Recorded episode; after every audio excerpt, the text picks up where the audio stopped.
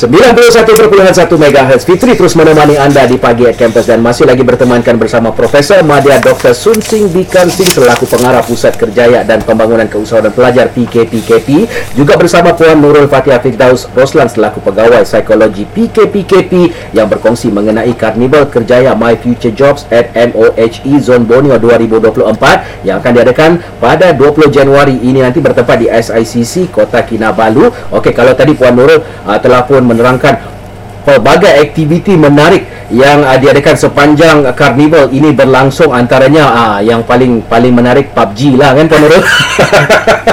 Okey, mungkin kita boleh terus bersama uh, Prof. Uh, berapakah jumlah majikan dan kekosongan jawatan pada program tersebut Prof?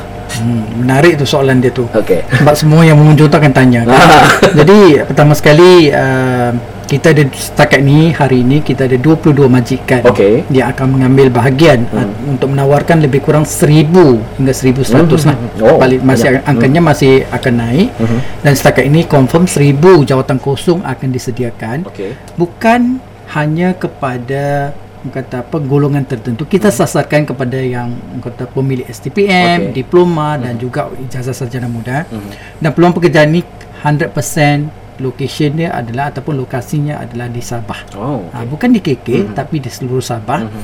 Jadi uh, sebenarnya karnival ini juga merupakan salah satu kata pengisian Mhm. uh, kata sambutan 30 tahun penubuhan UMS kan. Hmm. Jadi uh, kita menggalakkan uh, pelajar-pelajar mengunjung lah rebut peluang ini okay. dengan peluang-peluang pekerjaan yang disediakan oleh syarikat-syarikat enggah Mhm. dan memang uh, lokasinya strategik di Sabah sendiri. Mhm. Jadi uh, peluang yang di offer ni ada yang berkemahiran, Mhm. separa kemahiran Okey. dan keusahawanan itself. Okey. Dan kalau uh, peluang yang, yang dibahagikan ini sesuai dengan keadaan uh, ekonomi sekarang dan peluang-peluang pekerjaan wujud yang baru-baru ini lepas COVID, di banyak yang disediakan oleh company-company contohnya Kibing, ada yang disediakan untuk technical yang di mana menuju ke arah TVET. Jadi kalau pelajar-pelajar daripada politeknik kata alamak kita ni kurang ada peluang daripada TVET tapi ada juga company yang offer ataupun me- apa me- menyediakan peluang-peluang pekerjaan kepada TVET. Jadi uh, ki- boleh dikatakan dia ni peluang-peluang yang wujud ni sama rata untuk semua orang. Okey. Dia tidak ada satu tumpuan kepada khas untuk hmm. apa pemilik ijazah dan sebagainya tidak kepada semua orang. Jadi pengunjungnya perlu pelbagai dan saya sebab itu saya galakkan semua yang kata atau pemegang sejak SPM ke STPM diploma dialu-alukan untuk hadir pada 20 hari bulan Januari ini.